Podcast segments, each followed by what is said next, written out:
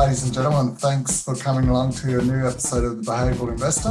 Uh, today we have great privilege of having Paul Lloyd, the co-founder and CMO of Snoop app. Snoop is an app that allows you to track your spending and also provides tips on how you can save money as well. So welcome, Paul. Thank you for having me. How did you come up with the idea for Snoop and also how did you come up with the name? Yeah, uh, so I mean, my, my background is I spent um, 20 years really working at Virgin. And so, you know, I was a I was a scientist by background. I did a chemistry degree, then worked in kind of a consulting business. I didn't want to be a chemist, um, and for reasons I can't really remember. Um, and and then wanted really was really fed up of working in businesses but never owning the outcome, and so looked to to join a business, a real a, a small business, and um, Virgin was just getting started in financial services and money and banking, and I got the opportunity to go and work there by complete chance, and you know found it just the most liberating experience. And you know, what what Virgin was trying to do from the outset was really change people's relationship with money, change their behaviour with money. You know, it started as a business that tried to help people invest, um, and then got into banking and all sorts, and kind of worked worked with that business for 20 years, really, as um, you know, for a lot of that time as a CMO. And we grew that business from being a tiny business to being, you know, 3,000 people. It was listed on the stock. We floated the business and eventually sold it. And it was it was an amazing experience. But I think we had such um, ambitions from the outset that when we got to the end of the, the Virgin journey, it was kind of like we did really well. We were really proud of what we built, but we never really achieved all the things we wanted to achieve. And a group of us, there were 10 of us, um, including um, Jayne-Anne Gadhia, who was the CEO at Virgin Money, who we loved building businesses together. And we kind of said, you know, we've, we've, we think we've got another, we've built a number over the years, we've got at least one more in us. And what happened was open banking had come along. And we sat together and talked about what we wanted to do. We said, well, you know, wouldn't it be amazing if we could truly set out the things we and achieve with open banking this new technology that allows you know, forces banks to open up their systems via APIs that allows a new kind of business to emerge that sits between banks and consumers. You know, just like Airbnb sits between places to stay and consumers, and Uber sits between transportation and consumers. And wouldn't it be amazing if we could create a business that sat between banks and consumers that did what banks should always really have done, but have never done, which is to really help people with money and to use that information to the customer's benefit, not the bank's benefit. And that was really what the vision and, and where and where it came from. And you know, we're just at the beginning of that journey. Um, but that's that's where that's where the business idea came from. About you know, it was about really driven by a desire to really, really change people's um, relationship to create a business that sat between banks and consumers that did a better job for them. And the name, the name came about. Naming, naming's really hard. Having having done it a number of times. I mean, you know, it was really fortunate. I worked with the Virgin brand for you know 20 years, and it's an amazing, amazing brand. Um, never took it for granted. It's you know almost one of its kind, really. Think about the breadth of sectors it operates in. And naming's really hard. Name some things over the years. It's really hard emotionally, and it's really hard practically because you go, we need to trademark, and we need Facebook IDs, and we need a URL, and you know, it, so it's both emotionally hard and practically really hard. And we were we were playing around with different ideas and um, and the name Snoop came up. And Snoop's a real double-edged sword. Some people love it, some people hate it, just like Virgin. And um, but the reason the reason we went for Snoop in the end is ultimately it's what the product does, right? It snoops around trying to find it snoops on your behalf, trying to find ways for you to save money. And the thing we noticed was every time we went to see people back in the early days to talk about the business of what we're trying to do, and we talked to them about Snoop. And whenever we went back, to see them, they always said, "Hi, Snoop." It was like, oh, actually, you remembered. You remember what we were talking about.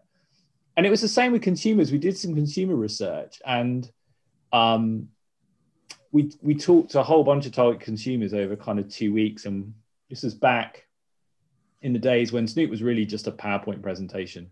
We didn't have any tech. I remember doing the research with little bits of little bits of paper, you know, kind of hand drawn screens and hand drawn ideas.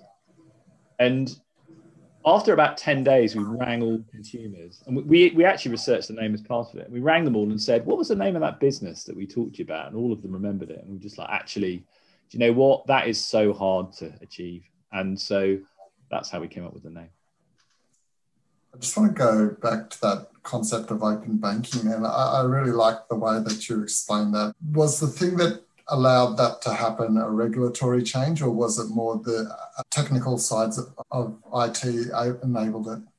It was absolutely a regulatory intervention. So basically, the Competition and Markets Authority in the UK did a market study on banking, and basically what they found was that yeah, banking is you know not not as competitive as it could be. It does not drive all the right outcomes for consumers, and part of the issue is you know banking is a is a tough business. It's highly regulated, highly capitalized, and so creating banks is really hard.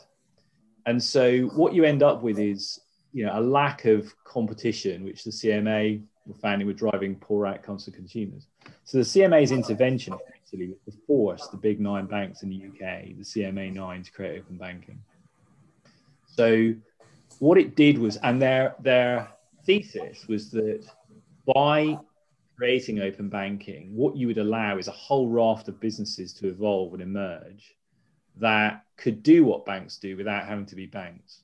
Mm. And so that's what's happening. You know, there is a whole swathe of fintech businesses based on open banking, all doing different things, you know, focusing in different areas of the market, whether that's, you know, some of them are focusing on investing, some of them like Snoop are focused on money management and money saving, some of them are focused on very specific elements of mortgage underwriting, which are all about, but they're all, you know, the common ambition is to try and, you know, do things better, make it easier for consumers. But yeah, it's the regulatory intervention that's allowed it to happen. Um, you know, and, and it's and it's fascinating because now what we're seeing, of course, is that's not just happening in the UK, but it's happening around the world, and um, you know, not not everywhere. But I think there's this sort of trend towards open data, open finance. Will you'll eventually see that happen, and and you know it will force the banks to be more competitive, and hopefully it will deliver better outcomes for customers too. Mm, absolutely. It's a little bit of a blunt one, so feel free to dance around the topic. But it's okay. how did you, you, you talked about starting up uh, the new business with ten other uh, work colleagues, and one of the questions that we're we're interested in was how you got the capital or how that started off. Yeah, no, that so I mean I think very simply, um, yeah, we were kind of fortunate because we for, for startup teams, we're, we're quite a lot older. You know, we worked at Virgin for 20 years together. So actually, that meant that we probably had, you know, we'd saved a bit of money over the years. I mean, none of us are none of us are that well off, but enough enough to kind of get get us going. Our um, our exec chair Jayne-Anne invested in us to, to give us the seed capital to get us started, and we were really fortunate because because of our history and our you know our you know, when you've when you've done that thing for 20 years, you meet people along the way and you talk to them about what you want to do. And so we're very fortunate that um, you know, um, Havisham Investments, who were um, a uh, you know a connection that Jayne-Anne had, kind of really believed in the vision about what we were doing and got behind us and invested and gave us you know enough capability to get the first release of the app out. And then of course when you do that and when it's when it's real and people can see it and they can see customers engaging with it and they can try it themselves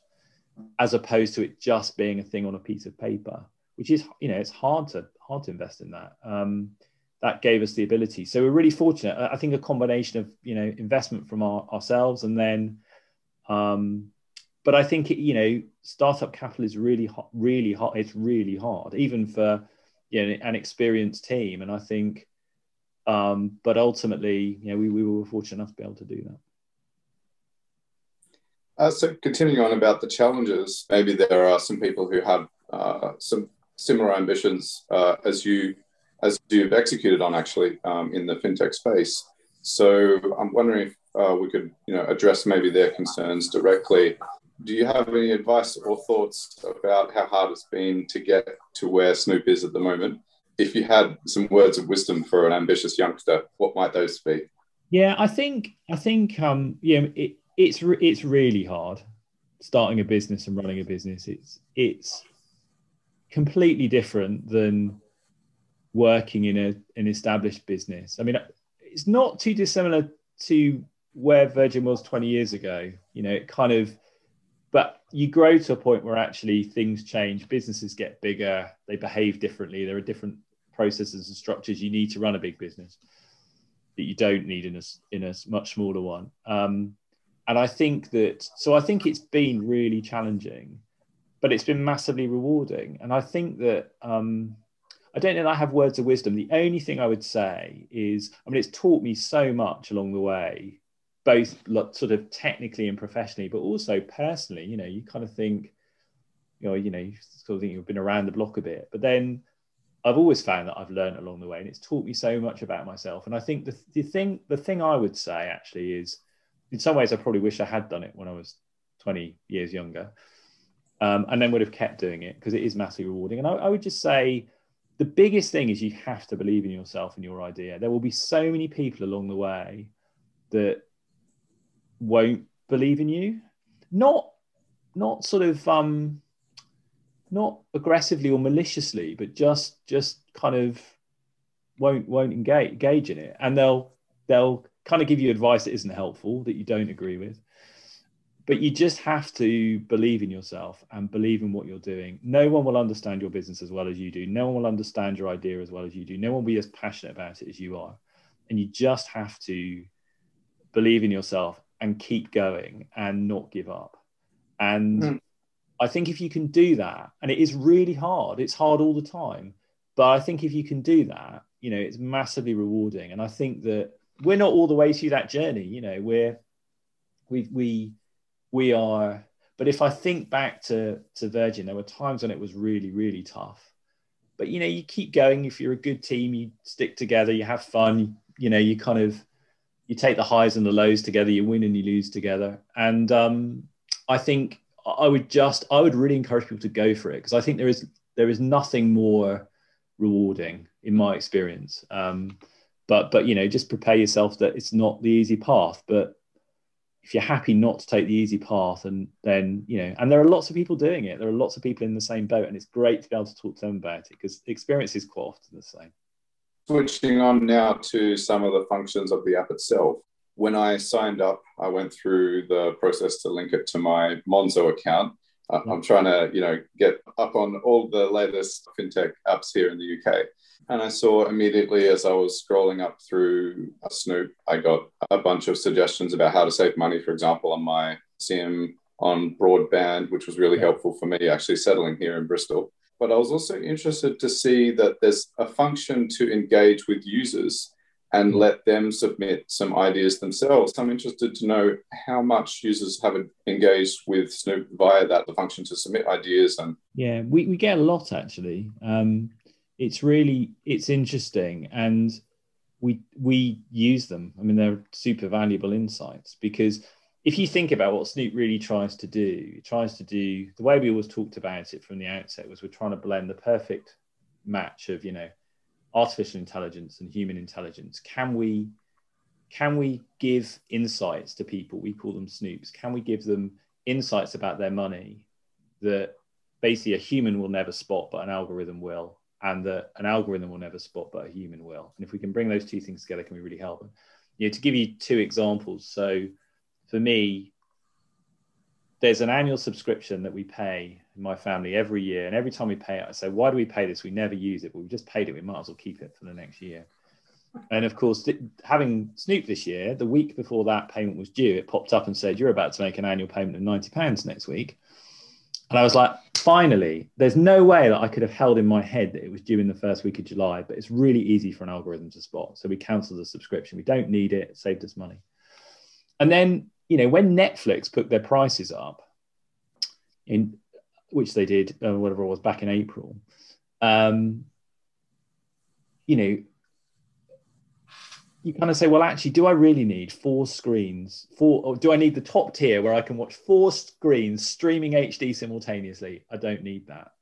So every customer that was paying what was going to be fifteen ninety nine for Netflix, we just sent a snoop to saying, if you if you're happy with Netflix and you love it, you love the four screens, there's probably not much you can do.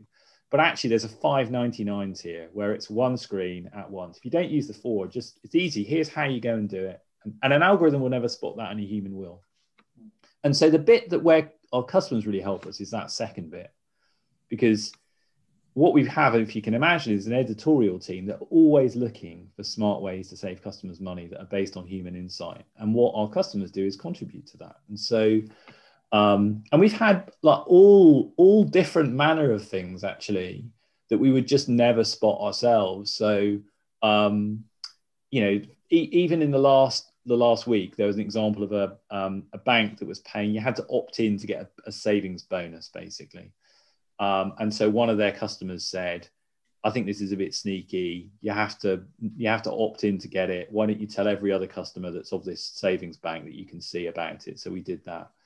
During lockdown, actually, we had um, particularly in the first lockdown last year, because everyone was kind of disoriented by it and looking for kind of practical advice. And we had a primary school teacher say, I've got some great insights about how to homeschool kids. And so we were like, well, a bit different, but we'll give it a try. And, and actually, um, yeah, it's just a smart, it wasn't a smart insight about money so much, just a smart insight about life.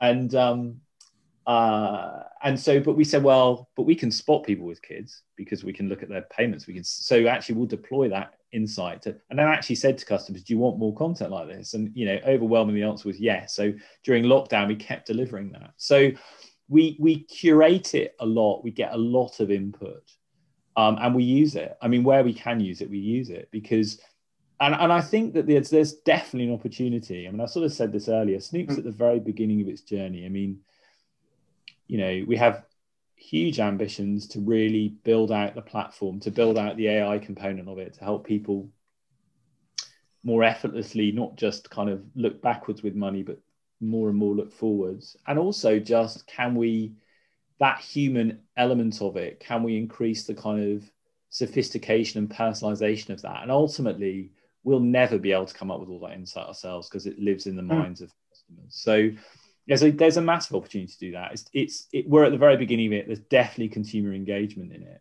I think that some consumers just love love sharing their knowledge and actually like being the people. You know, there's people when you go to dinner parties. There's always someone who kind of who just like has a has a has a has a smart tip or an insight. You go, oh, must the bloke the bloke you want to bump into at the pub, and um, we have lots of those. So actually and they're happy to share and they're happy to mm. help. Mm. So, and I think making it more social is, is definitely a huge opportunity. Is there any incentive for users in, to make those contributions? What we do actually is where, where customers are happy for us to share their name, and we normally just share their first name, we do.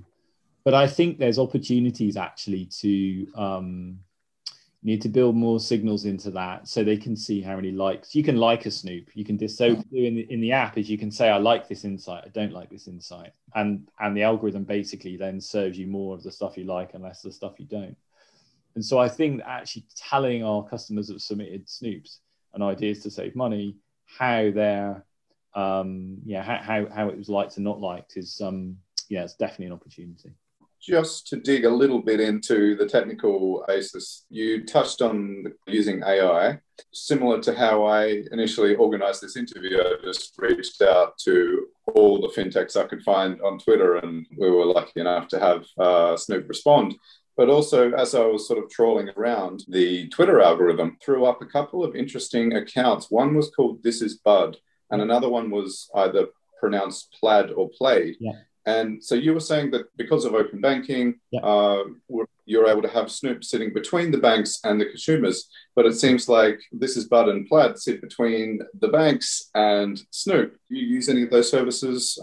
We do. We use a platform called Openwrks, which has just been acquired by Tink, and Tink are another kind of um, another operator in that space. And if you can imagine what, what they've done is, you know, every bank's API is different. So what you what what they've built is that sort of connectivity into the bank API, and then what we have is a sort of single API into them. So we yeah, absolutely yeah. we absolutely could have built that ourselves, but it's just not efficient to do so. What they've but they've already done the plumbing. And actually, what we've seen is that that's become quite quickly a commodity. There are quite a lot of providers that do it actually, um, and so so yes, we we work with we work with Openwrks, as I say now, Tink, to effectively what they do is um, they connect into each of the banks, we connect into them. I think the thing that, again, you only learn by experience, you know, the, the, the, what we do on our side actually is even after that, um, that kind of processing and, and um, aggregation by uh, by Openwrks, there's a lot of work we do our side to cleanse the data, to kind of refine the data. If you can imagine, open banking data is such that if I take a if I take a business like Tesco, you go well actually what we get is we get an amount, we get a description. You know, Tesco could be Tesco Mobile, it could be uh, Tesco, the grocery store. What you find sometimes is the name of the store is in the description. You know, Tesco Bristol, Tesco London, and so you have a, a but but actually what the customer wants to see is how much did I spend at Tesco. They don't care whether it's Tesco, you know, and actually, they, they, but they don't want to include in that their mobile bill. So there's a huge amount of work you have to do to clean the data and once you've done that, and only once you've done that, you can build insights from it. And so, sort of Bud and um, Plaid and Tink and um, and all those guys, they they get you so far, but then actually, it's not a panacea. You have to build your own um, solution to, to really make the data work. Like any uh, uh, service or, or, product that depends on data, it seems like um, it's all about that. These days, there's still a lot of cleansing. Yeah. Okay. Yeah, it's a lot of. So there's some hard work. Right. Yeah. Yeah, and you know, I mean, we have something like I think I'd have to go and ask our CTO, but last time we looked, you know, like three million merchants. Now there, you know, so all the differences. So, but then actually, the truth is, you need to cleanse those down. There aren't there aren't three million merchants. You know, there are a lot less than that. Um, uh, and, and what we've got really good at is that cleansing, and that's you have to have that to be able to give people the insight. Sure, and, and I guess if you if you fail at that, um, that's an easy way to turn off your the interest of your users. Yeah. yeah.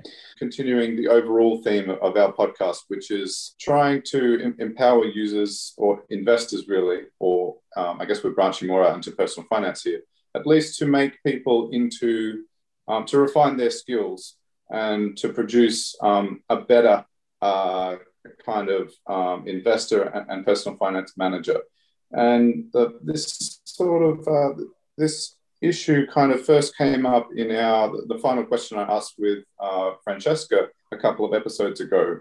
Where and this is not to be not to be cynical. I just want to um, I guess speak frankly about how how it comes across um, from a behavioral um, perspective. It seems like a lot of these finance or fintech apps are they're trying to automate things. They're using AI, etc., um, to take the effort, if you like, out of um, some of the decision making and the behavior, especially choosing to do the right thing.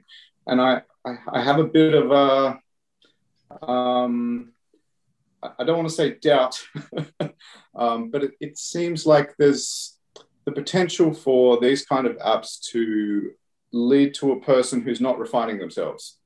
Um, have you ever thought about that? Yeah, I mean, I think it's a really yes. I mean, I think it's a really interesting question, and I think that I think that ideally what you need to, to try and do is do both because you know my, my experience is and I, I don't think there's an easy answer to this or an easy solution and you know one of the things having spent 20 years at, virgin talking to customers about money and banking and sometimes kind of banging your head against a brick wall.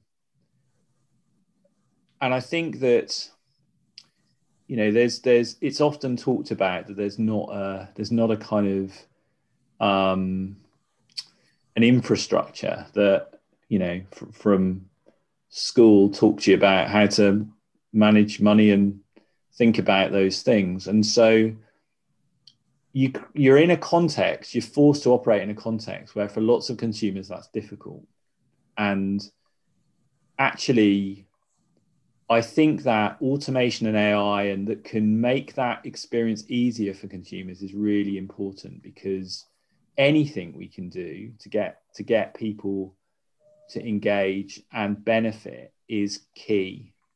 And you know, ultimately, if that's all we could achieve, I'd argue that's a better outcome than no no no progress at all at the start of this interview, you said that uh, one of the basic purposes of Snoop was to benefit um, the customer. So, of, of course, um, I yeah, I, I, trust that you you have um, consumers' best interests at heart. All I was going to say though was was that, um, and I mean, I wasn't even thinking specifically about Snoop there, but but I think that the, the point you make, I agree with, which is I think if that's all we could achieve, that would be better than no progress. But but I think that you know ultimately what you want to achieve is is to both is to help consumers kind of um, build their experience and confidence and knowledge. And you know if i think about if i think about snoop and what we do we can't do everything for the customer. We can't sort it all out for them. What we can do is we can give them nudges yeah. and insights that are designed to help.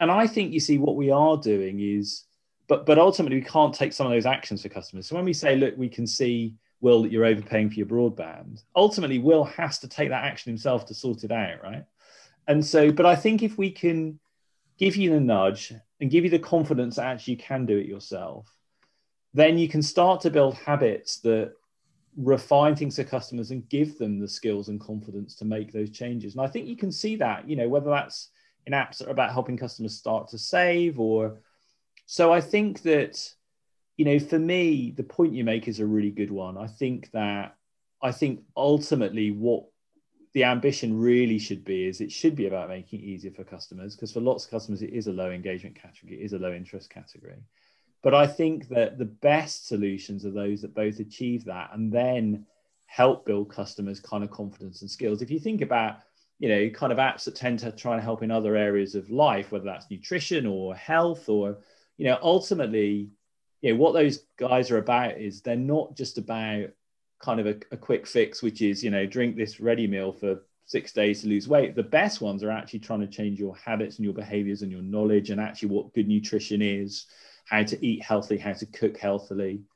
And, you know, they might make it easier, but they also try and engender that and build that knowledge. And I think that, you know, if, if fintech can achieve that, if Snoop can achieve that, then we really will have achieved the thing that we set out 20 years ago with Virgin to do. And, you know, I don't know if we'll ever get there, and that's the path we're on. And you know, because it's a really enjoyable path. It's a we think it's a worthwhile cause, um, and and you know the knowledge we've built, we'd love to think that we can try and get a long way there. Mm. Does that makes sense, Will? Yeah, I mean, in, in your your answer, um, because I I thought that I was um, beginning to ask the questions that would begin to conclude the interview, but your answer made me think of a whole bunch of new ones. And I guess mm-hmm. um,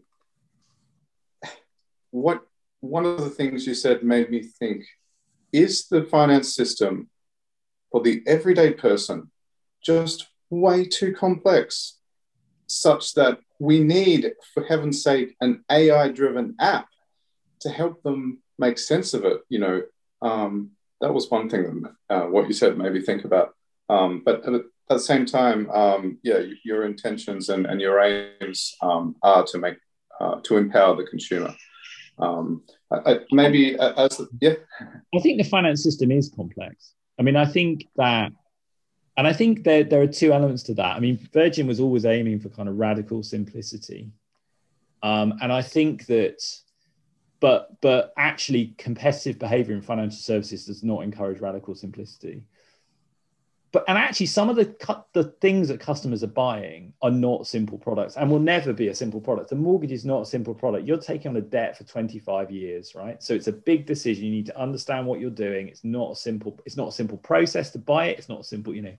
So I think that I think that there will always be, but but making the right decisions as a consumer and getting the right can can transform your life. It can absolutely be a, a you know a wonderful thing so I think that I think that the financial system is necessarily complex, unfortunately, and probably always will be, but the um, the dynamics of it have created a situation for consumers that exacerbates them and, and makes that complexity more difficult for them. And I think the opportunity for fintech and tech and life's complicated, right? You know, for everybody, you've got a, a you know a, a, lot of things to manage and think about. And the opportunity for tech is just, I think, to try and help both simplify that where it's possible, and then automate it where it's possible, and help consumers make the best decisions they can as easily as they can, and to build to go back to your original question, to build the knowledge such they have the confidence to make those decisions. Because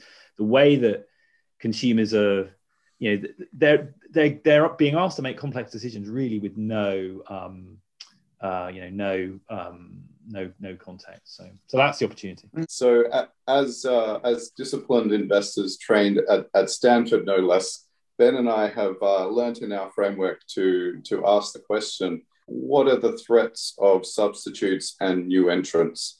So, again, in my trawling around Twitter, I found a potential new entrant or, or substitute uh, for Snoop and the likes, which is Step App. And they, they're yet to launch, but when they do, basically it'll be a service to help people be the architect of their own habits um, and to uh, provides a support for setting up and maintaining new behaviors. So putting yourself five years into the future, knowing the potential for these sorts of new entrants, what are your thoughts on, on what Snoop will be? Yeah, I think that's a really good question. I think that um, I think that you know there's there's always every sector I've operated in. There's always competition. It's really hard. There are really good businesses out there which kind of force you to work harder, and and that's that's always a that's always a good thing. I think when you look forward five years for Snoop, you know my my ambition would be that I think that what I see today is lots of businesses and fintechs doing part of the puzzle for consumers. And actually, it's like, well, I need one app to do that, one app to do that, that website to do that, that to do that, that to do that. And I think that that's not what consumers want or need. They actually need one thing that really brings that together. Whether that's whether that's about um, doing it themselves or whether that's just about an uh, sort of an ecosystem that does that, I don't really know the answer to that. But I think that you know someone will build that capability that does that for customers. And it won't be a bank. It will not be, in my view, a Monzo or a Revolut. Or, a, you know, and the reason it won't be them is because they have a balance sheet that and a, and a necessity. They've built current account businesses. They, they, they are banks now. They have to make the banking business model work. They'll do it brilliantly. They'll deliver a better customer experience, but they can never, ever truly be on the customer side because they have their own, they have to leverage a balance sheet to drive a return for their shareholders. And so I think the opportunity is to watch a business that will come and create that for consumers. And I think that, you know, we'd love it to be Snoop. We'll work as hard as we can to make it Snoop. But you know, someone will do it, and that's the that will be the exciting bit. We'd love it to be us, and we'll, you know, but but but only time will tell. Great. How do people find out about Snoop online, whether it's on Twitter or on the web? yeah, just head to um, the App Store and or the Play Store and search for Snoop, and we'll pop right up and give us a try. So um, I'd be fascinated to to see what people think, and you can always reach us. Just write to hello at snoop.app, and me or one of the team will come back. So we're always thrilled to hear from people. You know, the most the, the most gratifying thing, genuinely, actually, is always just people who use the product telling us what they think of it, good and bad. You know, the, the bad stuff we can improve from, and the good stuff really genuinely get a great review, and it makes you know it makes your day. So um, that's that's what we're in business to do.